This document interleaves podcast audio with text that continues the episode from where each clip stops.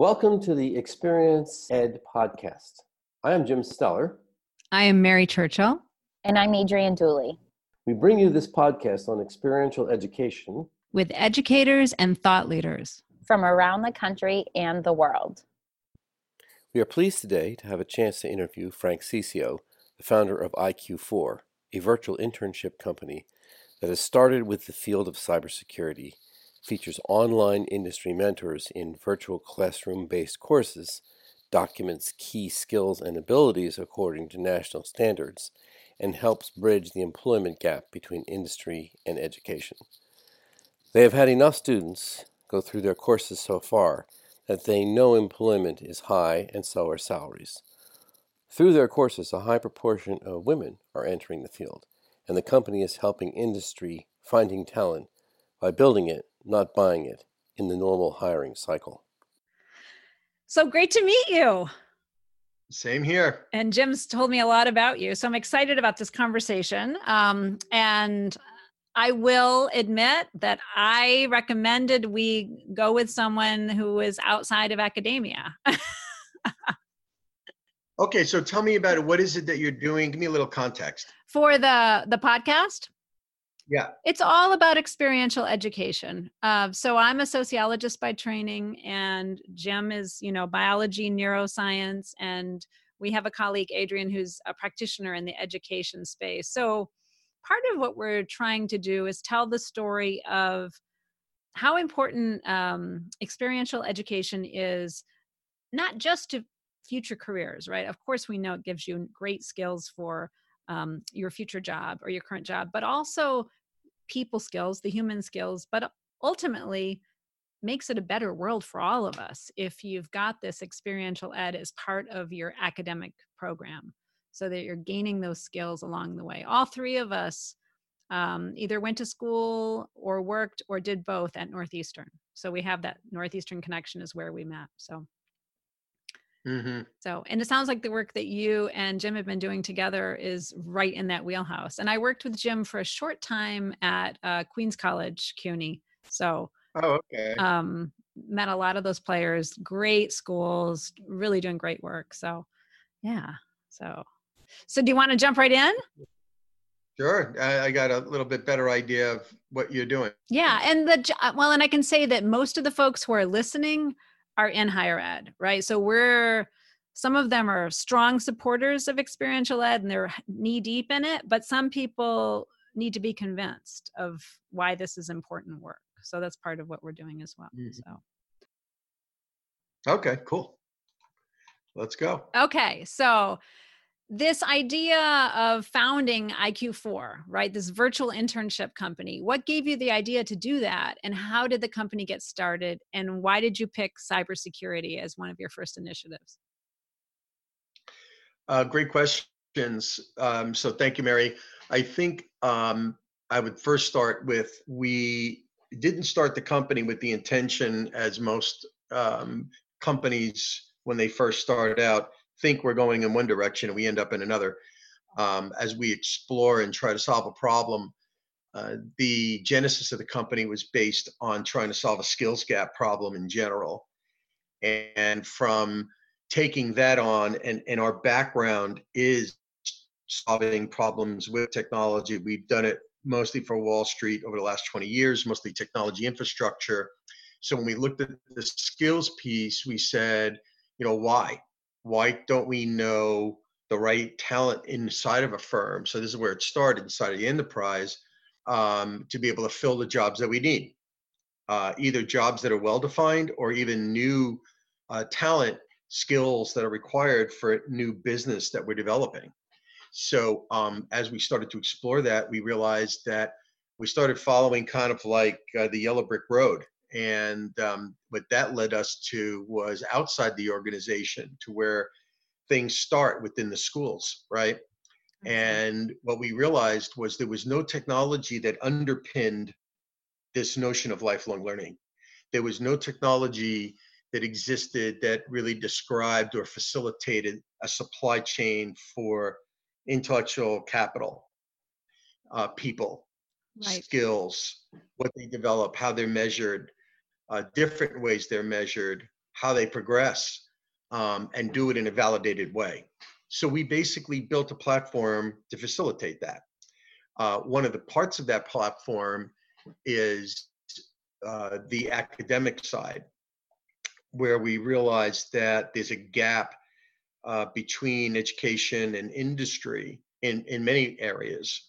Um, one is there's no real technology that just facilitates a transparency for industry to gain access to students, kind of like a learning management system, except for workforce learning. Right. Right.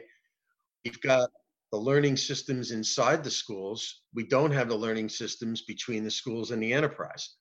So we built a module on this supply chain to facilitate that, to create that ubiquity.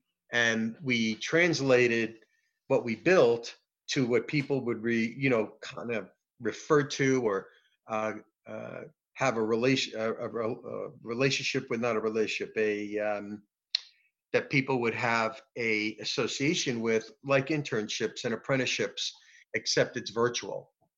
So when you suddenly turn things virtual, think about what Amazon did to the merchandising world, Right. right? We went from going to the store to buy something to a multi hundred trillion dollar business now online. It disrupted the whole industry. Well, when you when you enable technology to do that between students and the workplace, I really believe you can disrupt uh, in a big way and solve that problem of the skills gap.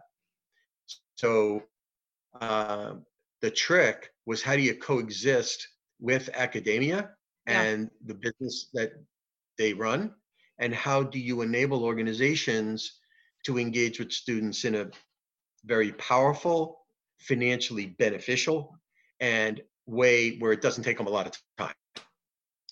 So um, because that's industry, right? Right. Right. Um, so we built that. And is that so Um, that would you call then- that a platform?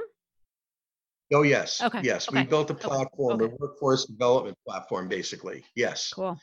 So it's like a learning system like you have internally for your classes, except think about it now that instead of instructors, you have mentors. Right. They're the instructors.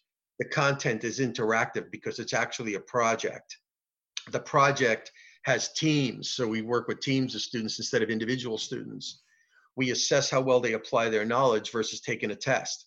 So it's all about representing how a student would actually work in the real world without actually being hired yet. So we we we create that transparency. And why is that important? Because we felt in our early days, the genesis of the company, when we started looking at this, we actually were working with NASA on aerospace engineering and STEM. And we realized that uh, the most powerful way of engaging a mind is putting it to work on a real problem with real people and understand that space, the subject matter experts. So when you um, when you engage bright minds or anybody with a mind, because we believe everybody has great minds. We believe that it's important to give them a chance to apply it.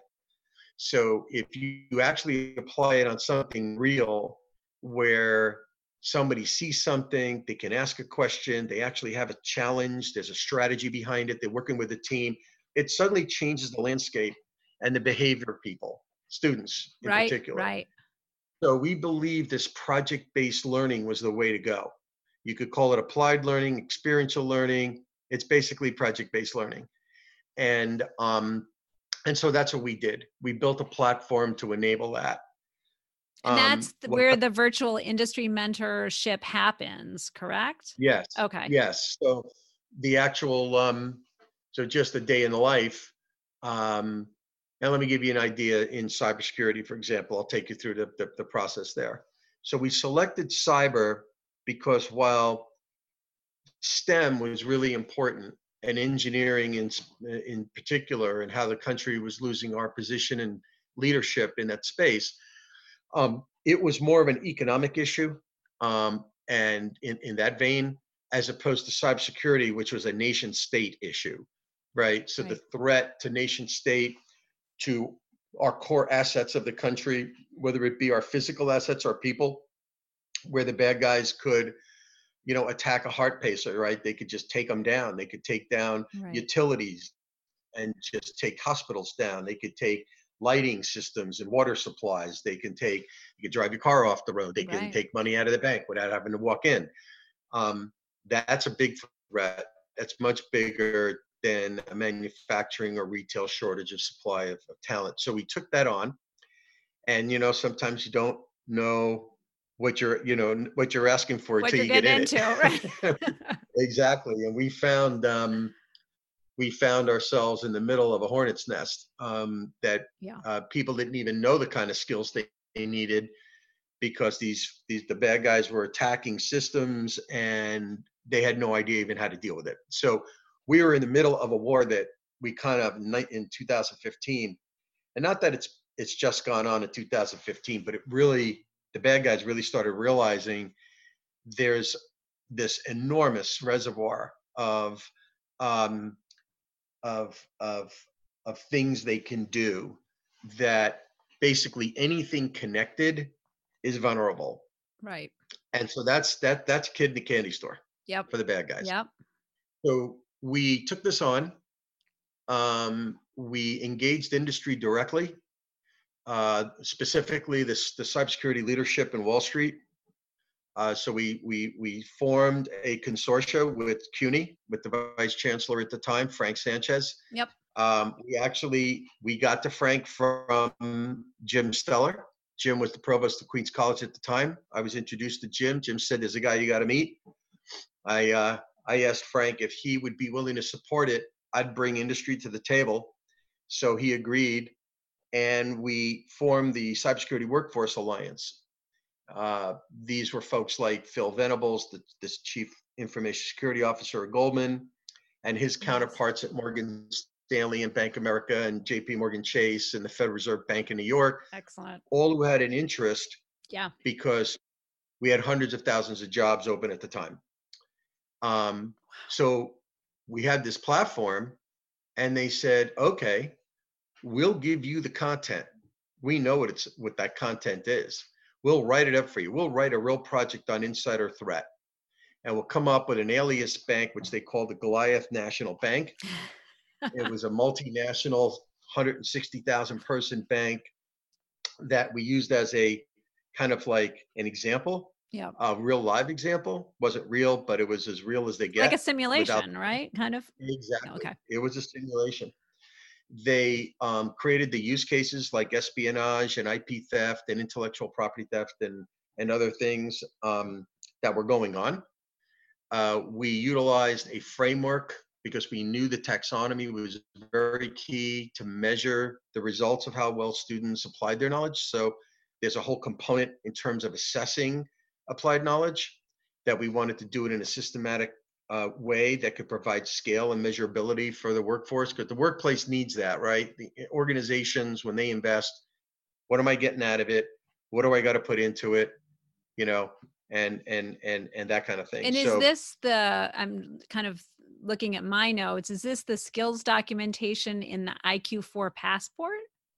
Is that what you're, okay, okay, so this is, that's excellent, excellent. Yep. So underlying that skills passport, underlying the whole platform, think about it. Um, when you have a supply chain, when you go online with Amazon to buy something, um, you type in some keywords and something comes up. That data is coming from a barcode. That barcode has a taxonomy behind it. Because that common taxonomy, people don't know, a lot of people don't know this, but that barcode, whether it's a mouse pad, a blouse, a desk, a car, whatever it is, it has an associated digital identity. And that digital identity has all kinds of data, and it needed to be needed a common um, ontology that everybody reading that barcode was reading the same thing. And that's how a supply chain works. So we built that for people. We built a taxonomy. We utilized and worked with the Department of Homeland, the NSA, Department of Defense, had built a framework to start that was excellent for the federal government, which has now recently been adopted by the president's executive order that's mandated that the government needs, you know, must use that taxonomy now in all their federal agencies. Uh, we used it um, to adopt it to the private sector. So I co-chair the workforce group for the private sector for the uh, the NICE framework. Um, it's a big initiative going on now with potentially the country could adopt that for all different disciplines beyond. So data science and finance and liberal arts and you name it.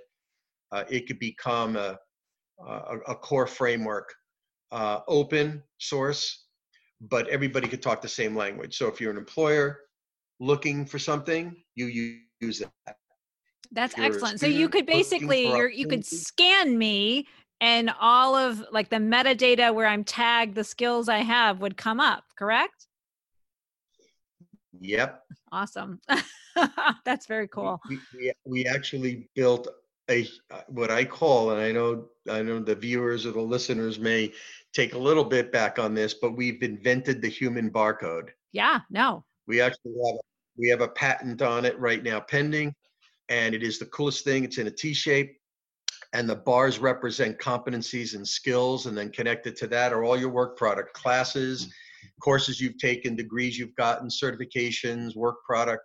So it's basically your DNA. Yeah, right. It's It's it's, your like your transcript and your LinkedIn Yep. profile and your CV or resume all kind of in one nice barcode. That's right. Yeah, no, that's brilliant. That was a piece we saw that was missing. The the the notion of what we call the passport, right, which is the barcode. Um, next generation digital resume. Yeah, yeah. Right. Uh, that was missing. Uh, the ability to, apply, to for applied knowledge was missing eh, from a technology perspective. Plenty of different initiatives going on. You know, we didn't re, we didn't invent um, the notion of uh, apprenticeships and um, internships, but we automated it Right. because if you look at 21 million students in the United States in post-secondary school, how many are engaged in an apprenticeship or an internship? Right. Right. Two percent. Yeah. You know, Yeah. there's no reason why 100% can't. Exactly. No. If you if you as an employer, you know, J.P. Morgan has 280,000 people working in the company. Accenture has 650,000 people in the company. Yum Brands has 1.4 million people in the company, right? Just imagine if you can get a one to 10, one mentor for every 10 students, seven students, how you can instantly turn, you know, 21 million students divided by seven is what? 3 million? yeah, yeah. You only need about 40 companies Right. to light up to be a mentor. And there you go. You just gave 21 million students experience and awareness of opportunities in the market they never knew about. That is fantastic. now I, I, I, think that we're not in academia, particularly, we're not utilizing really current technology at all. I mean, we're so far behind. Um, and, you know, we kind of make these baby steps in online learning, and we stick them in the same exact routine that we've always done everything for a hundred plus years. So, um, and I think platform is the way to go, right? And so if you can take an existing framework in academia, like a um, learning management system, and connect into that and and bring us up to date. I think that's fantastic. So how? And that- and that's what we've done, by the way. So we have, um, we have um, packaged the applied learning program in a way that can fit within a three credit course structure. Um, it could be plugged right into an elective. It could be plugged into an existing apprenticeship or internship course. Um, it could be a non-credit. It could be applied to freshmen as well as seniors or master degree students. It could be on. It's online, obviously. Uh, so you've got credited, non-credited. It could be a 30-day program. It could be a four-week semester, full full-blown 14-week program. So we've uh, uh, configured the system in a way, the programs that they could just plug in, and while it's highly disruptive, be totally complementary to how a school operates. So how? So that's fascinating because I have done uh, a lot of corporate partnerships um, in my time in academia, and um, it's tough right? Because academia as i just described it is pretty traditional and inflexible and often um, the corporate partners get very frustrated with that. So how have you what do you think has helped you be successful in accommodating these traditional rigid um, frameworks within higher ed? We bypass everything but you're also i mean you you kind of you just said you have non-credit you have three credit you have four credit You've really you're you have it's almost like um you know molding clay around the current structure. You've been able to be so flexible that you fit yourself right into everything. Correct? Yeah. that's what it sounds so like to me. yeah so what we did was we created an environment where the platform facilitates mentors through the platform itself, plus video conferencing like Zoom or WebEx, so we use everything to engage the students, right?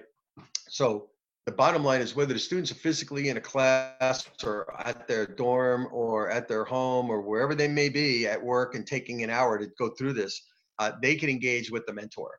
They engage with the mentor on a project team. So these are all team based. We do nothing individual. Okay.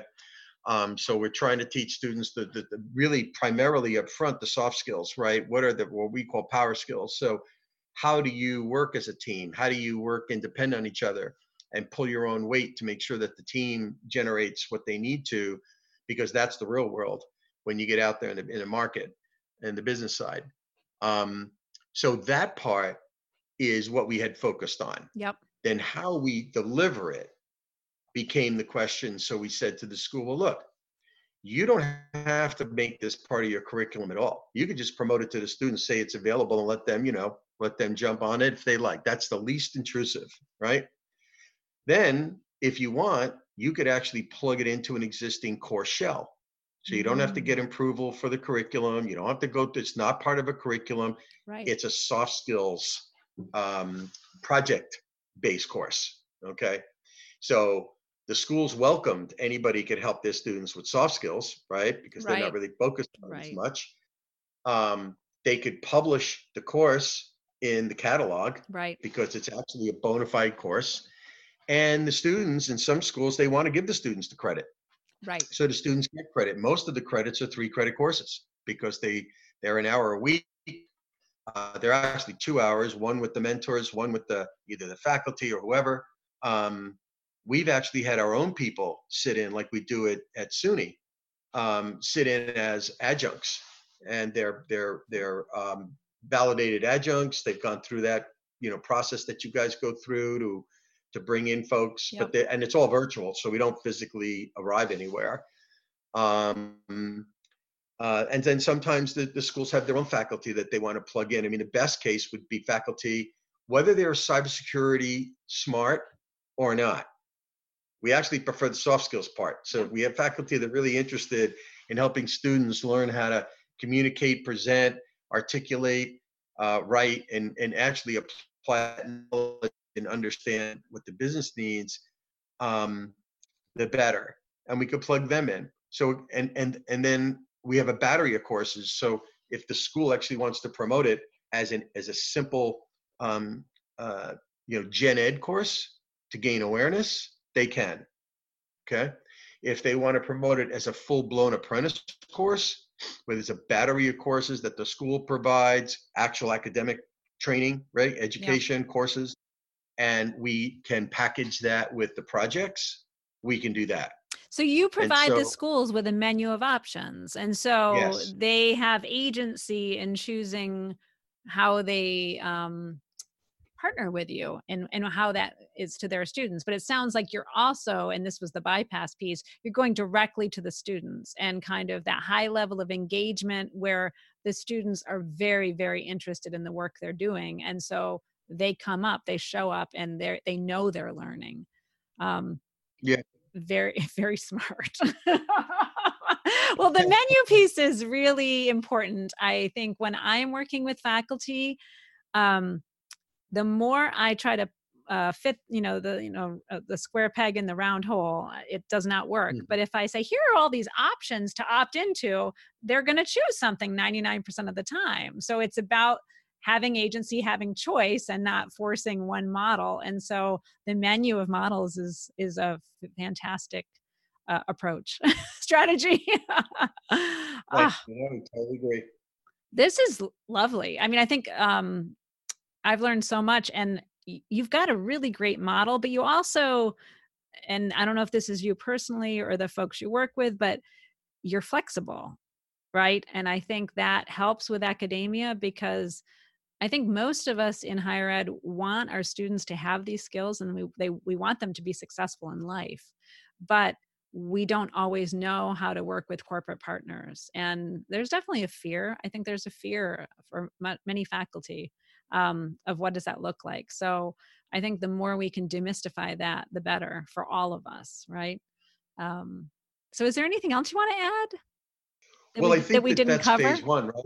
right Yeah, that's phase Okay. one. So phase two becomes how do you scale this within the, the, the schools themselves and what kind of a role besides just making it available to the student, right? right And so that gets down into the employers. And, um, you know, at the end of the day, if you look at a, a uh, SUNY Albany, you probably have 20,000 students roughly, give or take. Um, you probably have thousands of companies that over time have recruited your students.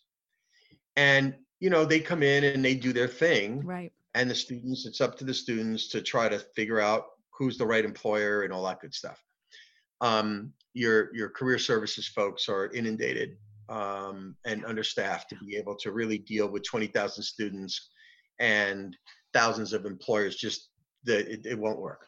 So what we're trying to do now is say look you have established a relationship. It's all about ecosystem right? And optimizing ecosystems. So our next step is you've you, you've optimized it, you, you've established an ecosystem and a relationship with employers. Why don't you make it much more um, profound and of value for them to work with you on a new program, right? right Um, to help benefit the students. You want them to hire your students.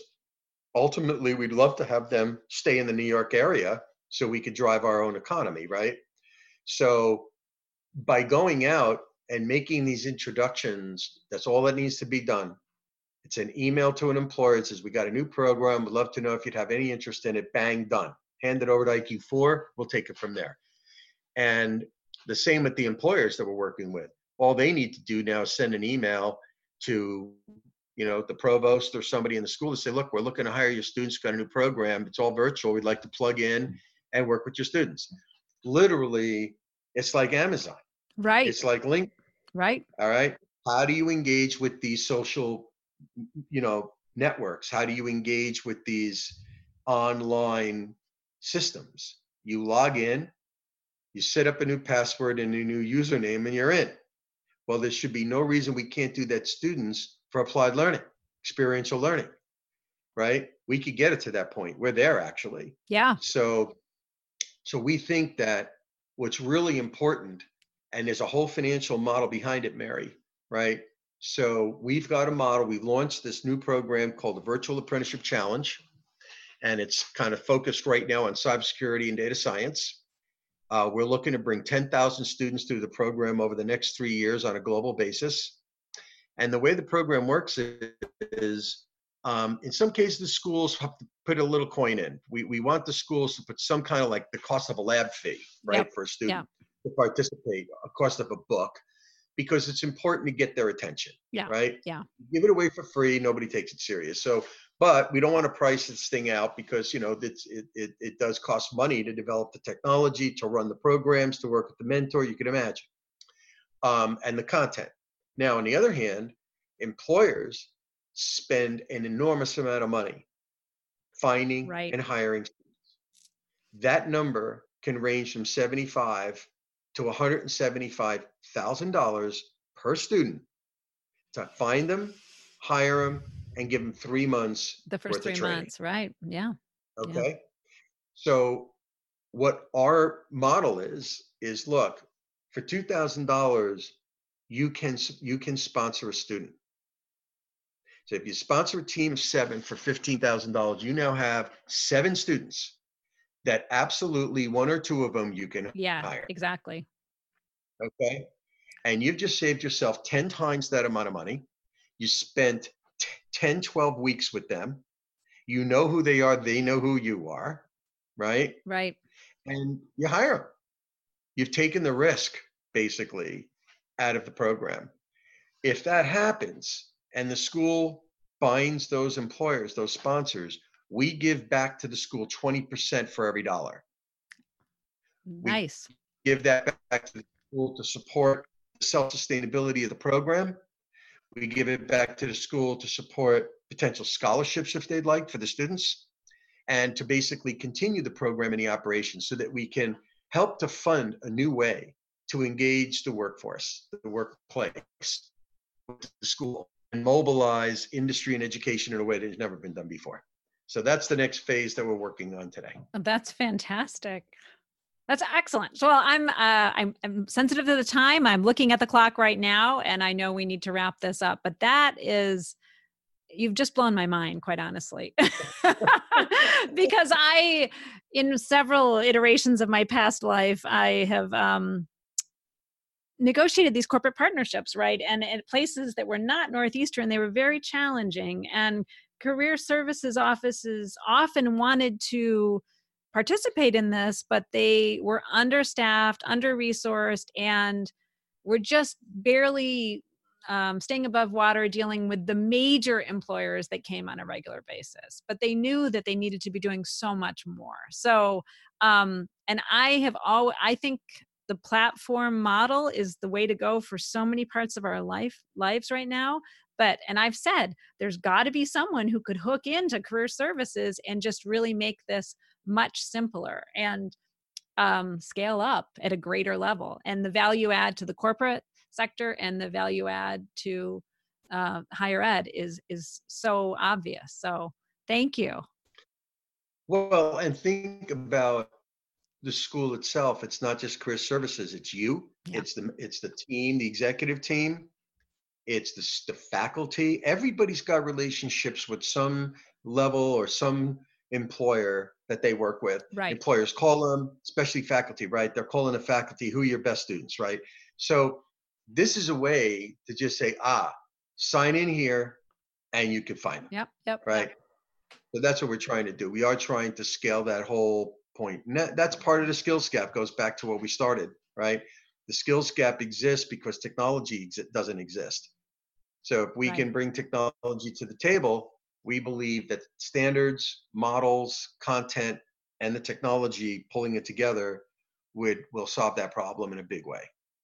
excellent well thank you so much and it Hey, was Mary. it was great to meet you Same here. Thank you for listening. We hope you will come back soon for the next installation of Experience Ed. As we continue to talk about the neuroscience and sociology of enhancing higher education. by combining direct experience with classical academic learning.